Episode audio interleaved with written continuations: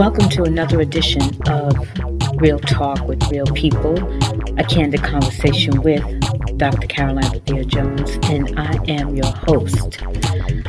We have come to the middle of our year long conversation with men and women of faith, um, the topic being religion, um, subtopic being faith without works is dead.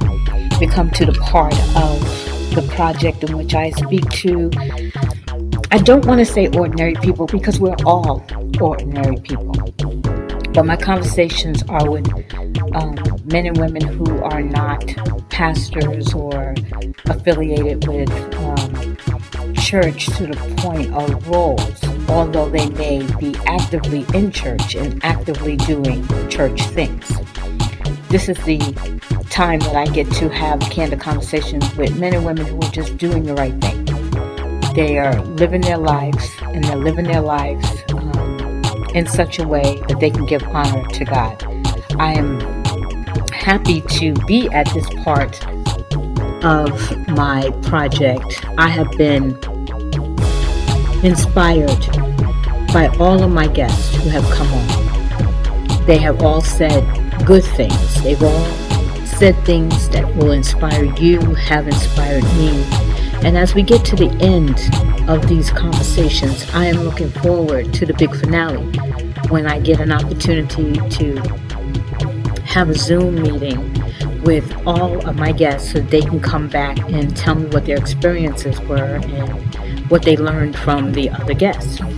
It is amazing that I have had this journey and this opportunity because I have been on this whirlwind and it's been taking me places that I didn't even recognize that I could go. So I'm going to continue. Again, let me just say that these are pre recorded um, most of my guests were pre recorded many, many months ago. So the conversation may not correspond to the actual today, but the message is still the same. My next guests are friends of mine, colleagues, uh, people who I know personally, and I know that you're going to find them to be inspiring too.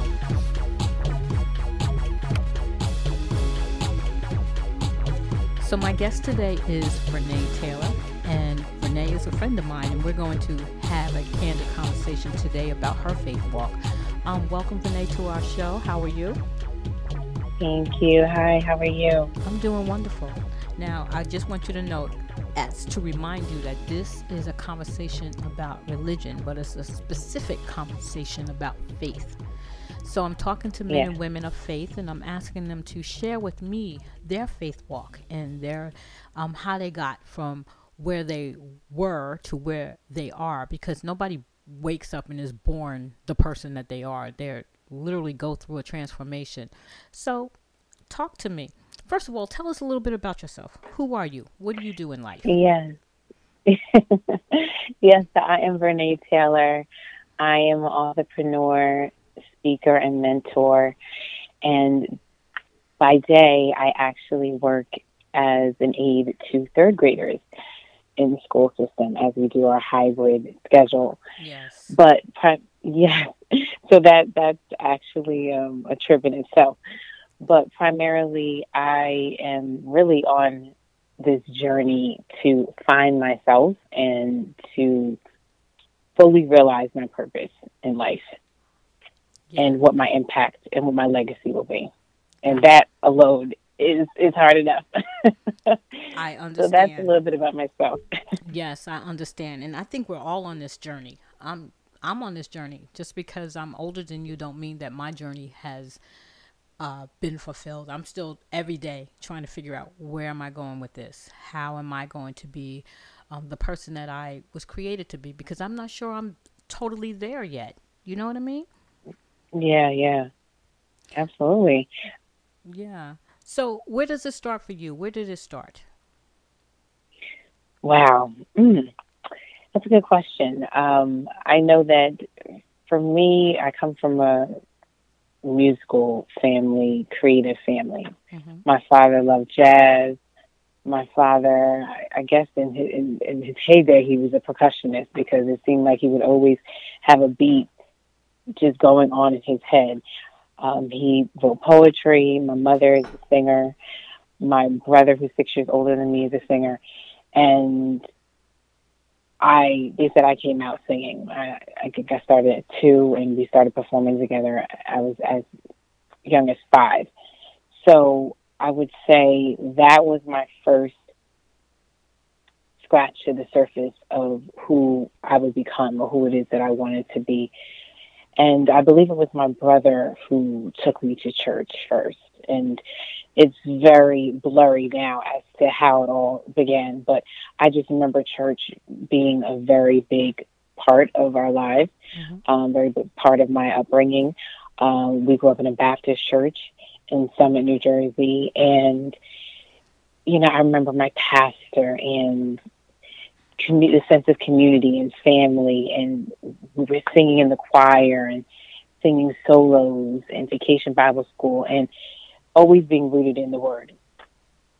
So I'm thankful for that. I'm thankful for um, my praying grandmothers um, and my just people praying for me. I think we don't even realize how we've gotten through a lot of things simply because somebody was praying.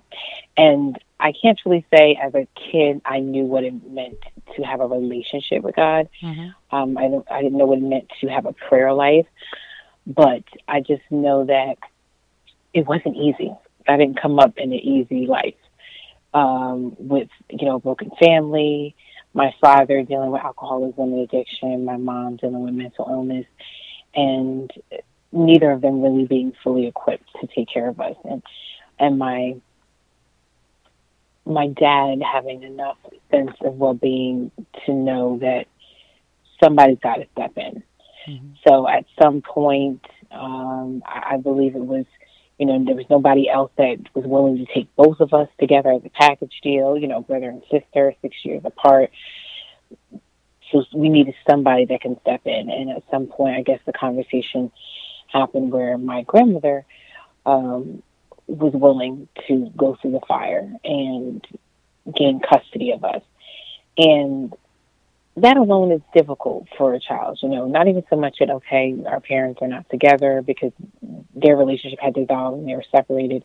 Even, even though they weren't yet divorced, mm-hmm. they couldn't physically and emotionally always be there for us. So coming from a broken family, being raised by a grandparent, this day and age, you know, a, a working grandparent, um, you're just trying to find yourself and you're trying to find your way. Right. So it was it was a difficult and envir- difficult environment for, at times, and I think my brother probably would have more experience, um, of more recollection of what that was like. I, I'm grateful for the fact that me being the last grandchild, well, at the time, now we've got tons, but um, I was the only girl. I was the baby. I was somewhat sheltered, and they protected me from a lot. So there was a lot that I didn't get to see that I just came to discover as of recently when I became an author and I started digging into my life.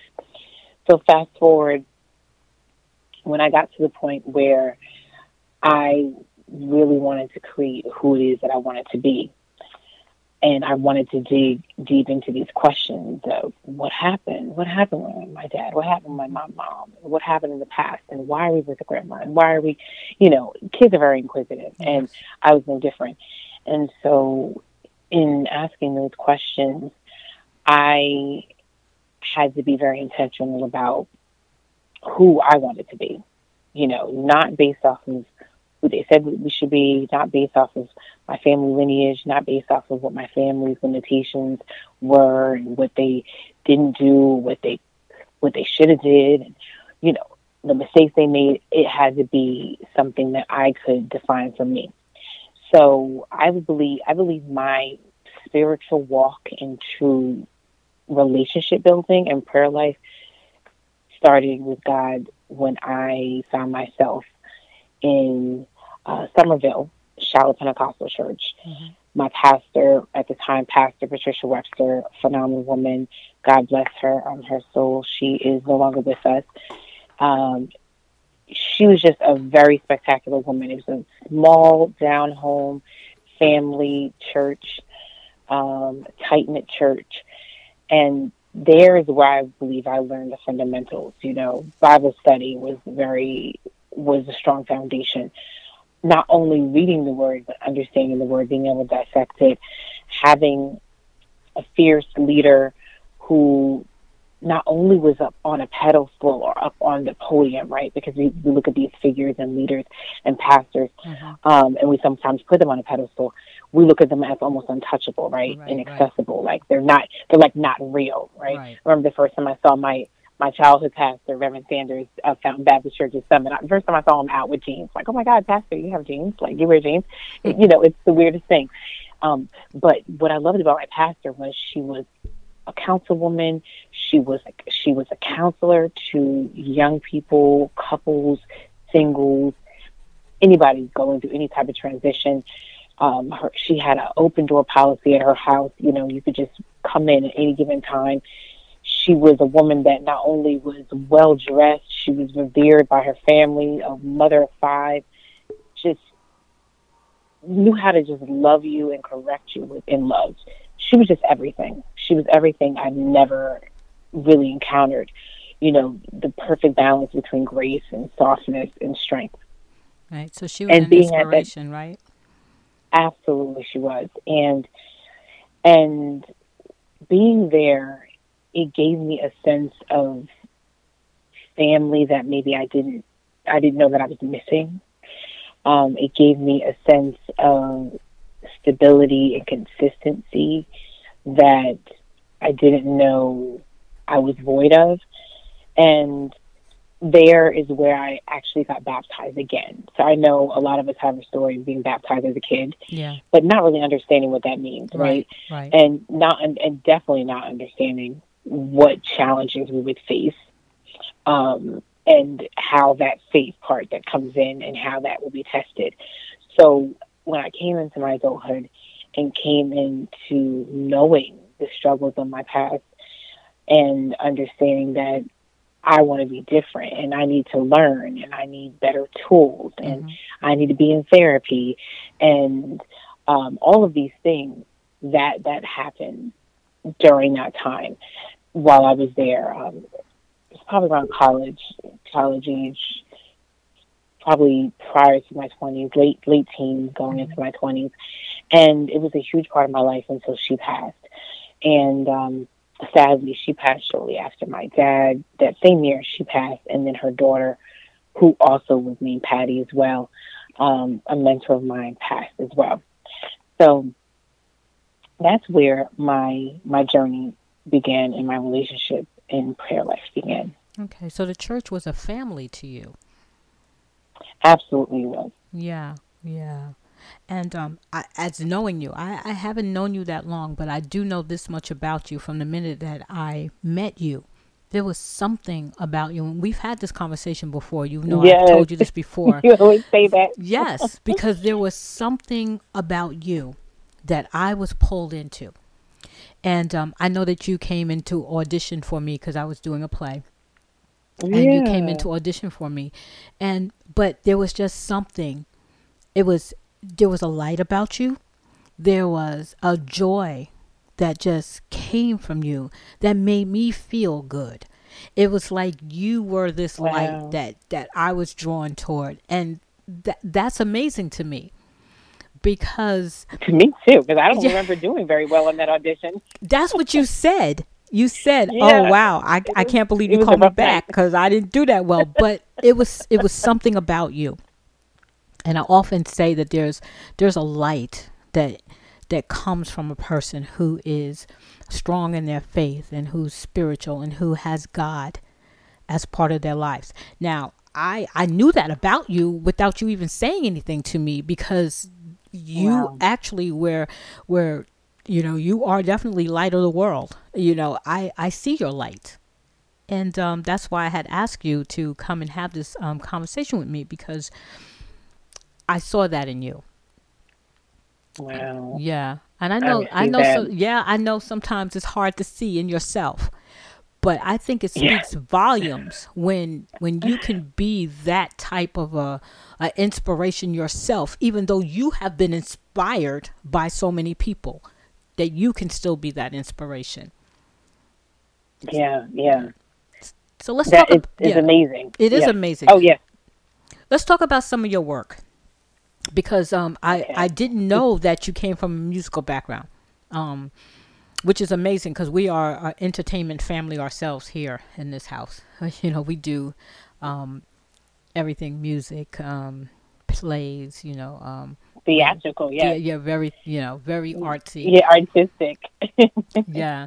So um, I learned that about you today, which is um, which is great and amazing. So let's talk a little bit about um, where you found yourself.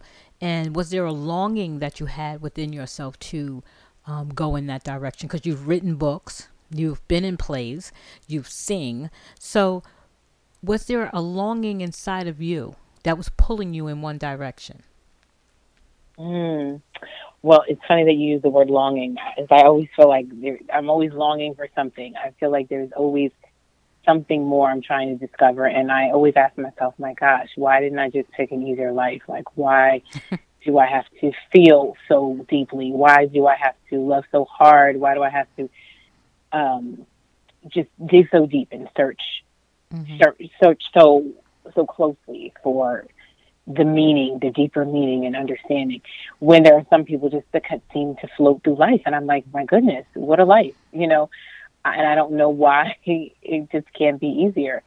Um, so I asked myself that. Um, I I would say that if you know my family were to, to to answer that question and how others perceive me, I was always imaginative. I was always expressive and and somewhat dramatic. Very, um, even though they said that I started talking late when I started, they couldn't stop me. so I always had this sense of um, um, what's the word escapism you know okay. where i wanted to kind of just be in another place. So i think that's where the writing came. I was always a writer. So i know back in the day we called that a diary. So right. you know you know young people where you know you're writing in a diary it's almost like a secret thing. Um, i was always into writing poetry mm-hmm. at a young age, and then that that kind of transition into journaling, right? So it being a daily practice for mm-hmm. me, something that really helps to keep me grounded in writing. And so I knew at a young age that I wanted to be a published author. That was like one of my dreams that I wrote down. So um, I don't know if anybody else has. They call it a bucket list, but I think for me it was just like goals, just yes, dreams. You know, goals, as a kid, yeah. you know, we yeah, right. We would play these little games of like, mm-hmm. oh, who we're going to marry, how many kids we're going to have, what we're going to do. Like, it was one of those things where I had a list of, you know, I wanted to tour. I wanted to tour nationally. I wanted to travel internationally. I wanted to be a published author. I wanted mm-hmm. to be a singer and do an album. All of these things. And so, one being that I knew that I wanted to write my autobiography. And I said, well, I'm going to be somebody someday. When I'm a household name, someone's going to read about my story. Mm. And so I started in 2008. I was working at an architectural design company, and um, I was working in the front office, and really loved that job. They actually had, I think they just completely eliminated the department or eliminated and dissolved the company. It was like a boutique company, um, mm-hmm. but I really enjoyed it, and I think the times when I just had some downtime, I didn't really have much to do. I remember just being on the computer and I began typing, mm-hmm. and I started writing my autobiography and I, I started, and then I got to a point where this is where the turning point was for me in life. It was a turning point. It was also a pivotal point, critical, however you want to call it. It was everything all in one. I was approaching my 30th birthday, born in July. So I was approaching my 30th birthday, and um, I was in at the time a nearly 10 year relationship on and off. I was seeing somebody on and off for that long, and I thought I was going to marry this person. I was, of course, attending my church. That um, I, you know, at the time loved, but we came in together and, and it was, the relationship was dissolving. My pastor had fell ill very quickly and um, my dad was ill. And at this point, he he knew far before we did that he had stage four cancer, mm-hmm. and so um, there were a lot of things going on simultaneously in life. So at a time when I was really should have been a time of celebration. I think 30, society tells us, I have no idea who makes these rules, but thir- society tells us that 30 for a woman, you know, you should be coming into yourself like, oh, you should probably be getting ready to get married and you know, have, you know, your career should be solid and are you going to have kids? And you kind of are propelling into this new dimension of yourself. And for me, it was the complete opposite. It was a lot of ending. It was a lot of goodbyes. It was a lot of losses. Mm-hmm. So coming into um, when I was going to turn 30, um, I'm ending this relationship. My father passed. My pastor and my pastor's daughter, mentor of mine, later on that year passed. And it was a huge blow to just everything I thought life was, right? Because we have this perception of life and how our life is going to pan out and what path we're going to take and what we're going to do. And when certain people in your life that really you believe make up your identity have really shaped you, have really supported you, have really influenced you, when those things are removed or casted out or um, just no longer there, mm-hmm it makes you question everything, right? So there is when I questioned, who am I? What is it that I want? What is my life now? Um, what does this all mean? You know, the things that were the words that were unspoken between my father and I, the things that we never got to do, the time I thought I had that we didn't have, mm-hmm. this this man that I thought I was going to marry. Um, what does that mean for me now? And why didn't it work out? Why couldn't I save the relationship? Why couldn't I save my father? Um, this woman that was just everything to me. She was everything to everybody. Um, was never sick. It was one of those things. It was a very bizarre thing when she got sick, and and when she passed very quickly, and then and then my mentor, her daughter, who battled several types of cancer, really really fought um, for her life for several years um, was finally taken out, it was almost like the ending, but it was the beginning. Yes. And that's where the book breakthrough came in. I had already started writing my autobiography, but at the time I had kind of taken a break and I was having what, what you call writer's block. Mm-hmm. But this this um, this opportunity came about it wasn't until 2019 that the opportunity came about. But where I start in that in that portion of my contribution to that book breakthrough, I pretty much start at this point, this pivotal moment in my life. Mm-hmm. Um, I do I I do talk I do like a flashback to you know what it was like as a child and who who was in my life then, but then I get to the point where um, I speak about this pivotal moment where I had to be reborn, right. a pivotal moment where I had to reflect and really get quiet with myself. Um, I remember saying when I checked myself into therapy, um, I said, you know, I before I become someone's wife or before I become someone's mother, I want to know what trauma I'm inheriting that I didn't ask for, what what I need to work on, and that was the beginning of my journey. That was the beginning of me and and really beginning to write the vision, right? So the mm-hmm. Bible says, write a vision, make it plain, and without vision, people perish. Yes. So one thing I will always say, I always had vision. I always had a vision of myself outside of mm-hmm.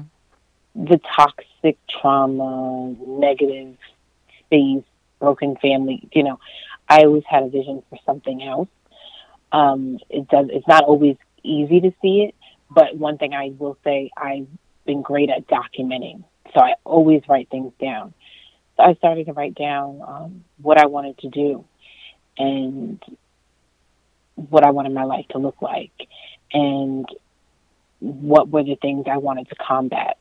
Because I think in the community, in the black community, I believe that we are fighting against a lot, right? Mm, We're yes. fighting against, it's like spiritual warfare. We're fighting against slavery. We're fighting against being mentally enslaved. We're fighting yes. against the bondage of of the world and, and how they perceive us and then how then then in turn how do we now see ourselves um, and how do we become whole again right. and so i always feel like i'm always fighting against that and that's why i feel like you have to have a vision you have to figure out okay well, what are the things that you want to change and that's where i began Yes. There are so many people in the world who would not have been able to even get past some of the stuff that you literally had to overcome.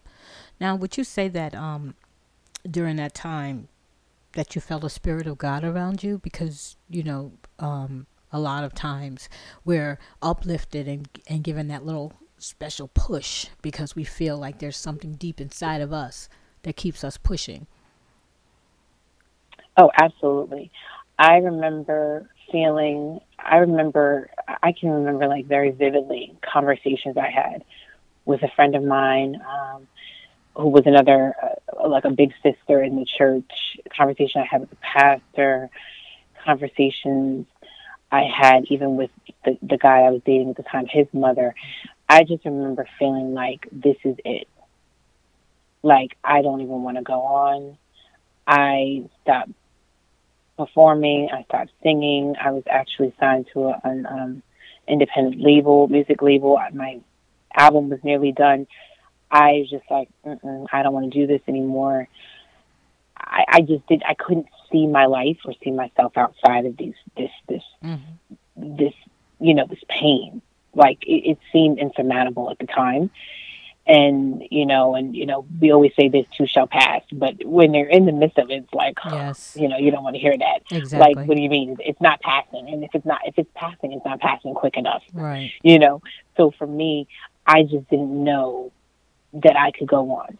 I didn't know that i remember thinking okay well i don't know that i can live without this person. And and you know, there's no one else I I, I want to be with, and, and no one else will want me, and and and then I remember just the root of it all being obviously the fragmented relationship with my father, and not really having the emotional security and self esteem and the, the foundation that I needed, and so God was absolutely in the midst of it because He sent the right people to cover me in that time. Mm-hmm. And I remember in that time, I became a different person. Everyone knows me. I'm sure you know me, Dr. Caroline, as being outgoing, yes, you, you know, vivacious, you know, pretty, pretty outspoken and and loud. Some would call me confident.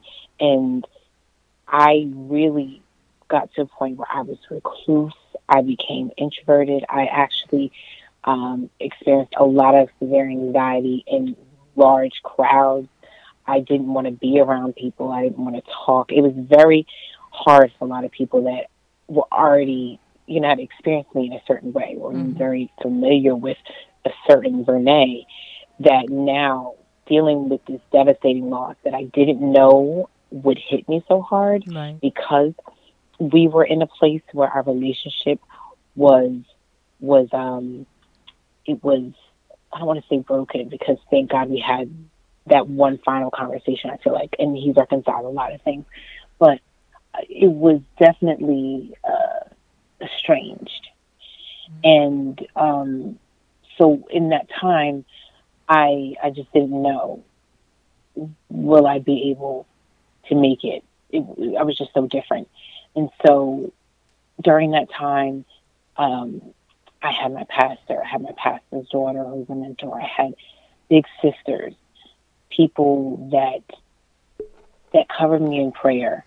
I remember a lot of reading, a lot of rebuilding mm-hmm. myself, um, a lot of reading scriptures and affirmations and having them surrounding me in everything that I do.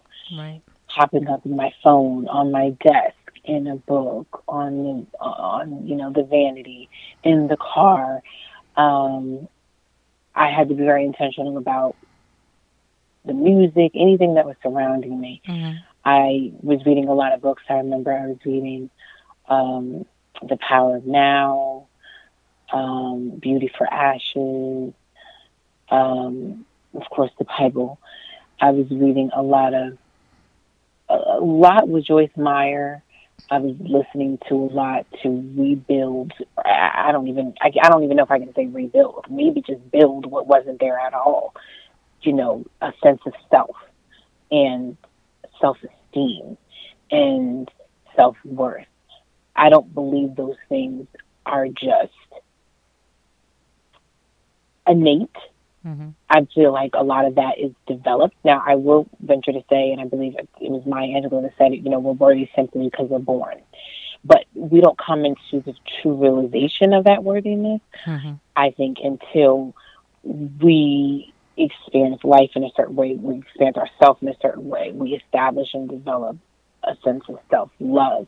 You know what I mean? Yes. It's almost like we don't know that until, and unless there's somebody at a very young age that's already cultivating that yes. Yes. Because yes. it's very, it's very easy. I know working with third graders. It's my first time working in with this age bracket because when I started as a para years ago, I was working with kindergarten and then I skipped and went to middle school and high school. Mhm. So working with this pivotal age bracket, you can see how easily and how quickly you can break a child's spirit, Yes. Yes. and that's it. And as quickly as you can break a child's spirit is is is just as as significant is to be able to build it up and establish it and cultivate it and nurture it. So that they there, so that's the foundation for them as they grow and as they meet challenges in the world. Yeah, that brings me to my next topic of mentorship.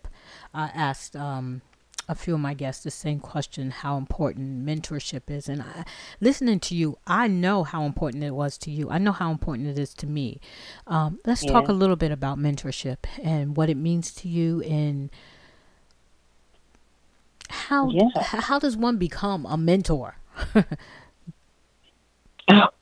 well, it's funny. Well, mentorship for me, first off, is, is, is extremely important. As a child, I thank God for the Summit YMCA. At the time, we had a group called Black Achievers. Mhm. Um, shout out to my my childhood mentor, Dwight Argyle, who I received a scholarship in his name.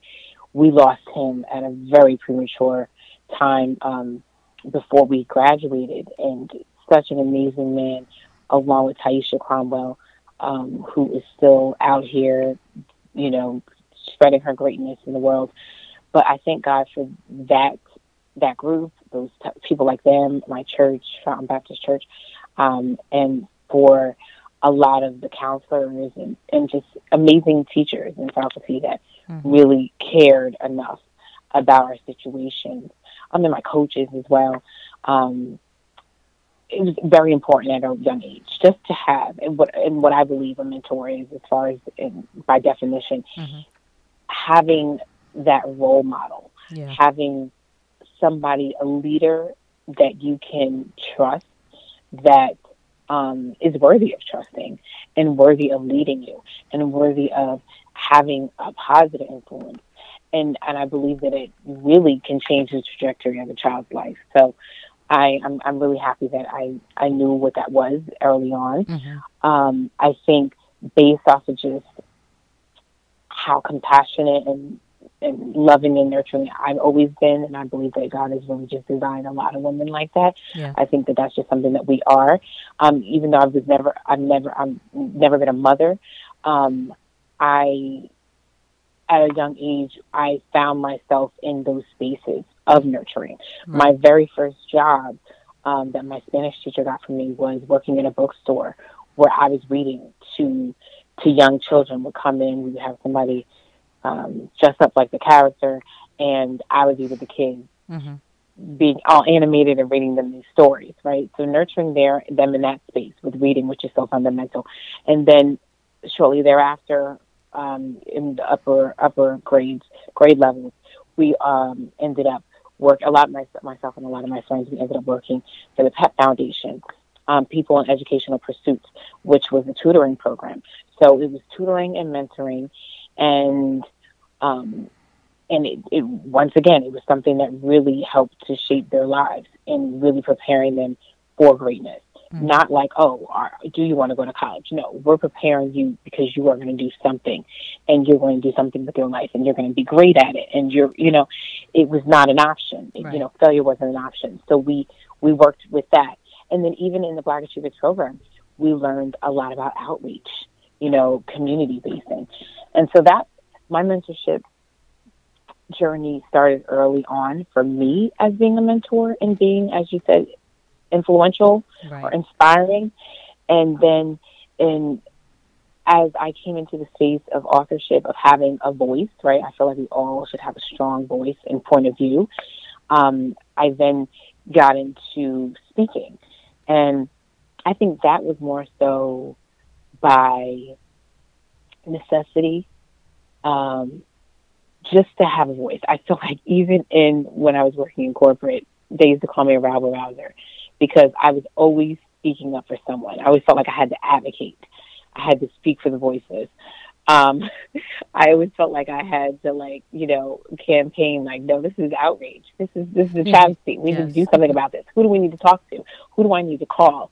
And and that's how I I even I even got into certain committees and groups and formulated groups in the space when I was working in Johnson and Johnson mm-hmm. in two different divisions, and and now here, you know, working for myself, it's it's just natural to me. I feel like it's organic that being in entertainment and being in the limelight in any way possible, even even if you're just a regular, you know, around the way girl, right. and you're on social media, you have influence. Someone's always watching.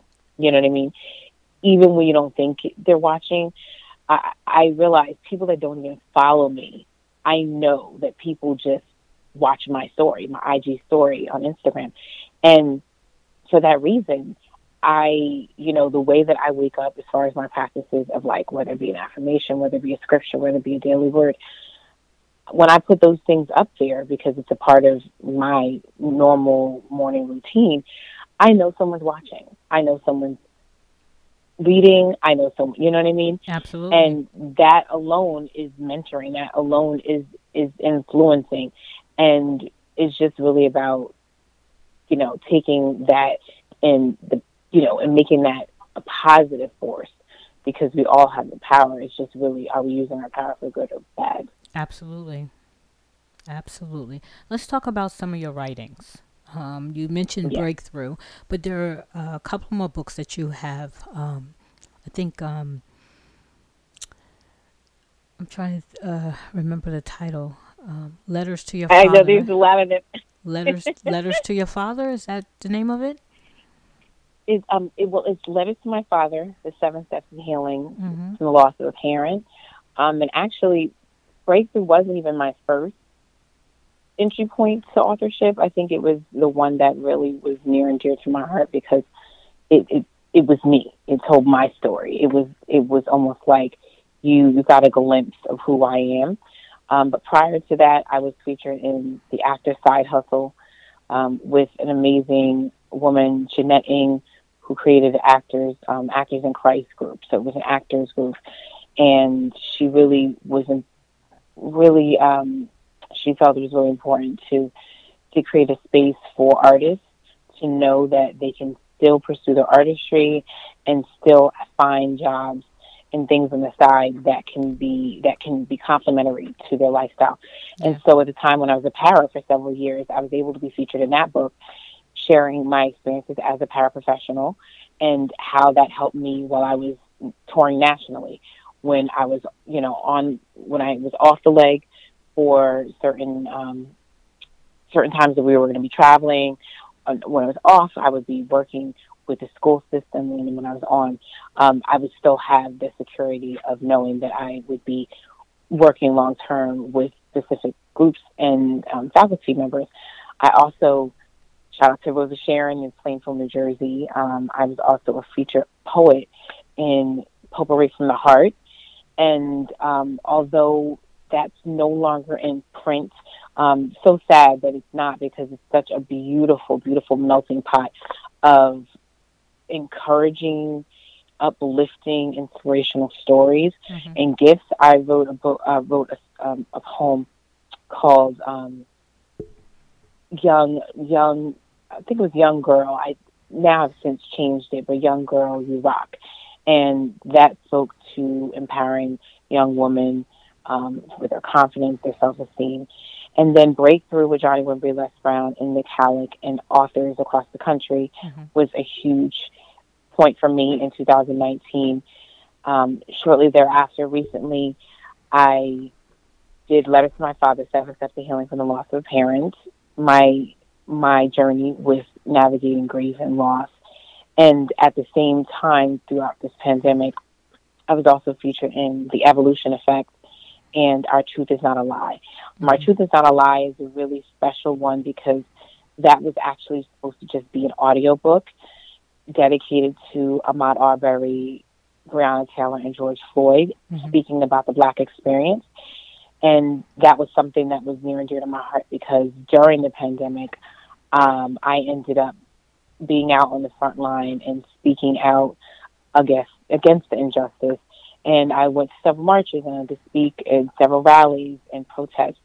And that because the group of people I was working with and those that had pre-ordered really, really wanted a paperback, tangible version of this. Mm-hmm. We then adapted it into hard copy. And then the evolution effect speaks to breaking barriers and adversity, overcoming adversity, and breaking patterns in your life. Yes, which is what you have done. Well, I'm trying. I am a work in progress. Okay, let's just keep it all the way real. Okay, we're keeping it all the way real. We are all a work in progress. So I, am gonna tell you, um, I, I'm listening to your story. A lot of it reminds me of myself when I also was um, growing up, and you know, teen. I started writing early, like you said, keeping a diary, writing poetry um, mm-hmm. trying to deal with some of the things um, that was happening in my life. Nothing as tragic as yours, um, but still trying to figure out where I was going and what I was going to do. And it's um, it's it's amazing when I think about when I talk to someone whose journey is similar to mine. And I know. Ooh, so I have something to look forward to. Yeah, well, I could, I could be more like you when I grow up. Well, you you you already you already more like me. Okay. I, I want to be more like you. You but uh, it's it's great because we we take this journey. Nobody knows where they're going to end up, and we we know we have this this thing within ourselves that keeps pushing us, that keeps telling us that we can do this, that we can do this. So many people don't get to this point, Vernae. So many people yeah. bow out before they even see their greatness. So many people don't get to see what they would have become if they simply would have kept the faith, if they simply would have stepped out with courage and just kept moving. And it's one of the things that I like to bring up because this this thing that we're all going through and we all have this thing inside of us. But so many people don't tap into it. So many people don't tap into it. Now, yeah there's so many names to it. There's so many ways to say it, but I I, I like to say it's my God consciousness. I I always felt mm. like there was someone protecting me, mm. protecting me from all of the outside um, noises and all of the things that I, didn't get a chance to do in life. I'm looking at myself now, and I'm grateful that I didn't have a chance to do it because I see mm, I see now that it was so he was keeping you from something. Yes. That I was being kept, even though I felt so different than everybody else yeah. growing up and, and, and felt yeah. You, are right. I, I, I sense that. Feeling like you don't have a place here and that you don't really belong, but yet you, have to keep moving forward to see where it's going to take you. And a lot of times we right. find that where it takes us is where we need to be. I think what right. you went through and even what I went through and what other people have gone through shapes us to be the women that we are today because it is the women that we are today that is inspiring, that is motivating, that's uplifting other women to keep following a path that they choose and to use their mind to take them out of the bondage that a lot of times we find ourselves in based upon other yeah. people's thoughts of who we should be. Right, absolutely. And I just like to say I'm still going through, you know. I when I ended the book Breakthrough, I said I am still breaking through, and I hope you do too. And it was almost like a dot, dot, dot. And I definitely want that to be said here because you know we have I have not fully arrived. Um, it is it is a constant battle daily. Yes, it is to combat these voices that say you're less than, say yes. you're not going to make it, say give up. You can't do it because they didn't do it. You can't be this because they weren't that and it's a lot. It's a lot, especially in this time that we're in, yes. the racial climate that we're in, the political climate that we're in, the limitations, just the the constant uh, heaviness on our mental health yes. and emotional health, being isolated, being um, you know separated from some of us, our loved ones, due to COVID, and and just having to tap into parts of ourselves that we didn't even know were there yes. or we're not even really familiar with. And I'm still learning.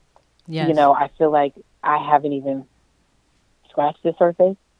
Um, I, I, I, I guess I would equate it to what Nina Simone calls freedom. You know, mm-hmm. just you know, it's nothing like it. I haven't gotten to that point where it's just complete freedom, you're uninhibited, you don't even think about what what this means and what people are going to say, and what they're going to think, and and you are just walking in your greatness um, without hesitation.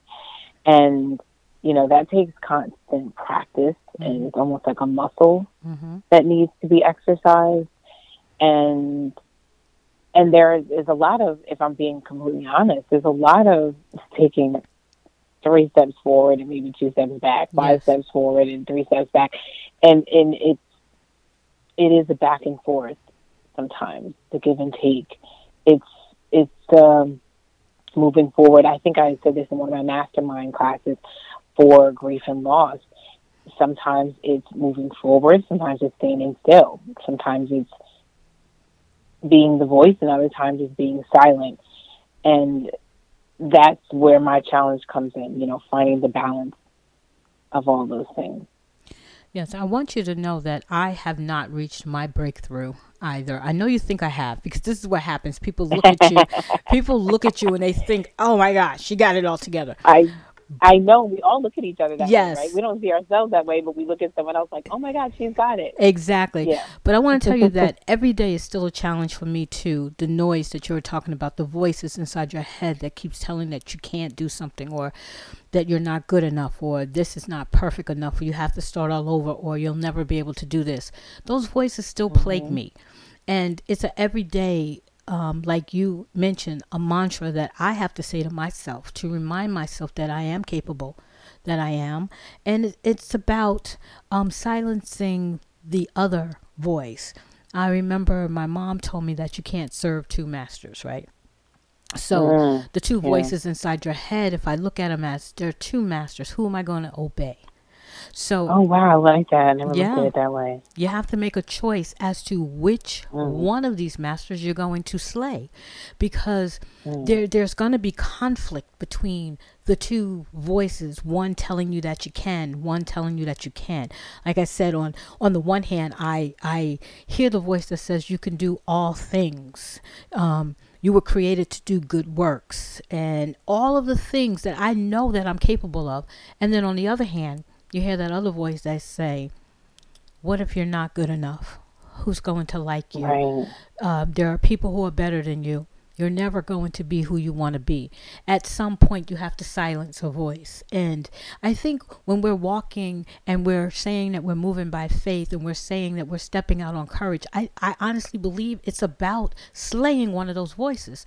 It's like picking, mm. picking up that slingshot and just, you know, slinging it and hitting it straight in the eye and say, look, this is who I'm going to listen to because I only have the one master. And that master is leading me to the right places in my life. I know the plans that I have for your life, and they're plans for you to do good. You, you know what I mean? Yeah, absolutely. You know, I love that. I'm writing it down, as you said, playing, you know, one of those voices. And I yeah. love the way that your mother explained it because I've never heard it that way. And sometimes it's like us, like, breaking down these colloquialisms and these cliches and these scriptures that we know, right? Yes. Or, or, just these things that we say that are like so deeply rooted and ingrained in who we are, but we never ever imagine the time where we're, we're really going to have to have these words be tested in our own lives. Exactly. And I think that's that's the main challenge. Um, for me, it's not it's, it's it's the voices, but also I'm learning, and it and it's hard and it's really tough to say, and and it's it's something that I'm just really trying to wrestle with and figure out. But sometimes those it's not the voices. It's it's it's people. Um, sometimes it's family. Sometimes it's um, the just the forces around you, you mm-hmm. know, mm-hmm. from the outside that are trying to make their way in. And that that's the difficult that's the difficult part you know when you're trying to become yourself and those that are around you or those that are familiar with how you used to be or those that are comfortable with how you used to be or this is how we've always done it you know really also being able to combat those things and those people um, those limiting beliefs and just limitations that people tend to put on you simply because it would be more comfortable, familiar for them, for you to just be who you always been. Right, right. And to stay the same, and for things to stay the same. Right. And and so that that's a big challenge for me. Um, I think in this space, when you know some people are just kind of set in their ways. Some people are set where they are, and and for me, I don't know just back to that longing, always longing for more, always yearning for more, always searching. Right. It's like a constant, you know, it's a, it's a it's a constant um, voyage to discover more, and you know, I pray I don't lose that because I think that's what keeps me moving forward. Yes. But it it, it can be difficult when you have these forces beside you, behind you, pulling you back. Right. Let's talk about um, family members and friends and people around you that can't see your vision and who want mm. and who want to um, place you in a box. One of the things that I, I had to learn, this was probably about a good 15 years now, I've been um, saying to myself, I will not allow someone else to define me. I mm. must define myself because when I define myself, I put myself out there and say, This is who I am. Accept me for who I am or don't. I know mm, that mm. okay. I'm a very passionate person. I'm also a very compassionate person, and I do carry yeah. my um, my heart on my sleeve. And where I might yeah, have, I, yeah, I might have a a brass exterior, but my interior is quite fragile. And yeah. it's like I do care what people think of me, but I have to put myself in a position where I won't allow somebody else's thoughts to recreate me. You, understand what I'm saying? So by by defining who I am and making sure I stick with it and making sure that whoever approaches me know that they need to approach me at my terms. Even mm. though it might mm-hmm. hurt and there are times when I feel uncomfortable because I feel like I'm hurting someone's feelings because but at the same time, I, I have to make sure that I am staying true to myself and that I'm not allowing somebody else to try to shape me and make me into who they believe I should be. And sometimes right. it means cutting off those people who are close to you. Sometimes it means, yeah, um, you know, closing doors that were once open, you know, cutting off your right arm if it offends you, plucking out your right eye if it right, offends you. Right. You, you know? And it's Talk hard to do. It, yeah. It's hard to do. It's hard to do because we are compassionate people. We we we love all people, so we want to see other people live in their freedoms as well. But it's it's right. it's important that we understand that that word free is for all of us. I don't want to carry other people's baggage or I don't want to be placed That's in bondage. Right. Mm-hmm. Because someone else can't understand my freedom. And that part. That's yes. the part where I yeah, that's where that's where I land. With you know, I don't know that it's so much about what people think about me. I think it's more so about the baggage. I internalize other people's issues. Yes. I internalize other people's you know, limitations and you know, and and that's where I want I need to be set free. I need to be set free and set apart from oh, that's your story. That's what happened to you. Yes. That's what path you went down. That that doesn't have to necessarily be mine. That doesn't necessarily have to be my end result. That you know, that doesn't have to be my story. And to to your point, I wear my heart on my sleeve as well. Um, I think I said earlier in the conversation that you know, I why is it that I have to love so deeply? Why is it that I have to feel everything mm-hmm. so deeply? And you know, that's that's where I am working. I'm working on that. I'm yes. working on letting people go, letting some things go, um, giving it to God and completely surrendering it to Him. And most importantly, just getting quiet with myself. Yes. You know? Yes. And like you say, casting out the noise around me, even if those people are close to me. Now, I'm great at creating boundaries. I, the problem is people are not great at abiding by yes, them. Yes, yes, yes. And that's where it gets really tricky for me. Um, so I think my freedom is going to come when I really set myself apart. I think that's when my freedom is going to come. Yes. When I really get to a place where I am, um, where I can break. You know, there was a time I went on like a little short retreat um, where I had to like just take some time away and just literally unplug. And God kept telling me, break the chains. And that's where I'm at right now, trying to break the chains. Okay. Well, you are a beautiful young woman, and like I said, I'm I'm I'm glad I met you. I'm glad that you stayed in my life because um, I know, yeah. I, it's it's crazy how we met and, and and how we just became so close to one another, and that's that says a lot about I guess what they say. Um, uh, spirit join the spirit. I don't know, um, but I, I'm. I know. Yeah, but I'm I'm glad. You've that, been so um, encouraging and so nurturing and so loving and accepting. Oh. That and that's been you know an amazing reason I think for why we stay connected. Yeah. Um, you know. Yeah, yeah. I'm going to continue to be that way, and um, I, it's so much easier when you have someone such as yourself who is accepting there are times when I reach out to others and it's not so accepting. Everybody don't find me fascinating. Everybody, Aww. you know, so there are times when I am rejected and that's okay too. My goal, my desire is to uplift, motivate, encourage, and I will continue to do that as much as I can. Um, right. So I want to thank you, you for. Me, yeah. I want to thank you for having um, this candid conversation with me.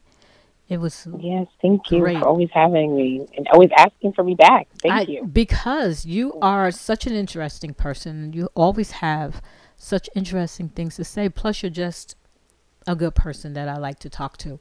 And I know that I'm going to speak to you again. And, you know, I, I know we talked about doing some projects together. So I know that, that we will be doing some things together as well in the future. And I'm looking forward to that. I know COVID has shut everything down, but. Yes. And I've been, I've become very recluse. I tell you, yeah. I really have. And so it, I, you know, and I, and I do remember getting your message. Um, about what you were looking to do to put together. And I tell you, there are so many times you'd be surprised. I question, well, am I am I worthy to be doing that? What and should I be on that platform? What? And should I, you know, and even even in the coaching space. I mean, I remember someone kind of spoke into my life. I, I forgot a couple years ago. Just about me being a coach and, and whatnot, and I'm mm-hmm. like, well, I remember I even wanted to study psychology, and I thought to myself, well, I got my own problems. What I look like, you know, you know, helping someone else up, and I'm like, I'm trying to help myself, and and I'm still wrestling with that. Even as I mm-hmm. wrote this book, you know, coming into this space, this was just like, oh, I just happened to to record my journey, but it's it's still heavy, and, and I'm like, oh my goodness, am I am I the qualified one? To help you navigate you out of this space. You know, well, it's it's a lot. Nobody feels like they're qualified, and and what I like to say is that I never. I, I'm like you in that sense. I don't want people to say I'm their teacher or I'm this. I always say, look at me as a guidepost. You know, when you go places and there's a oh, yeah, guidepost, it's just information. If there's anything that I can do to help you, then I will do that. So, if you oh, want to just look to me to just be a guidepost, that's fine. I, I I don't have to be anything more than that. I if I have information to share, I will share it, and I share freely. You know, I yes, you I share freely. So I say that to everybody. Um, I'm here for everybody. I'm always here for everybody, and I'm always um, grateful for the people who um, come into my life who have been an influence. And even though you think you're not, you have been an influence to me. Your smile, your joy. I like being in your presence. You. I really do. I like being in your presence. It brings a light into my life, and and I need a light in my life from time to time. Oh gosh, that's awesome.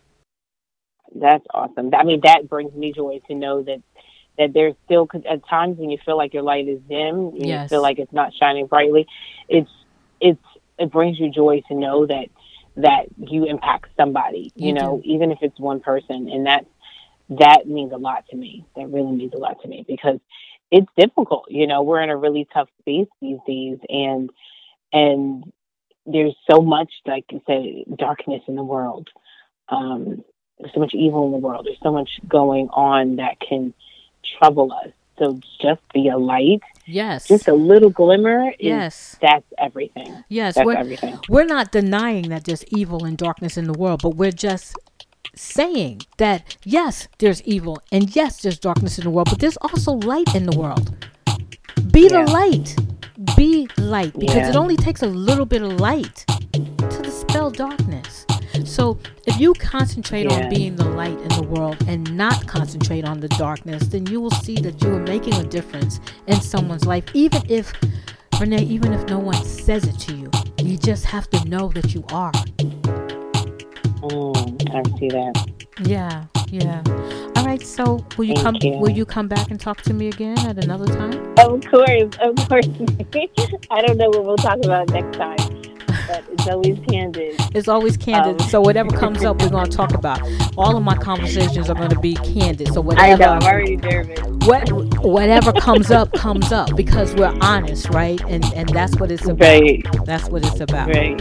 All right. So you've been listening to Real Talk with Real People, a candid conversation with Dr. Caroline Maria Jones. My guest today was Vernae Taylor, and uh, I'll see you soon. Thank you.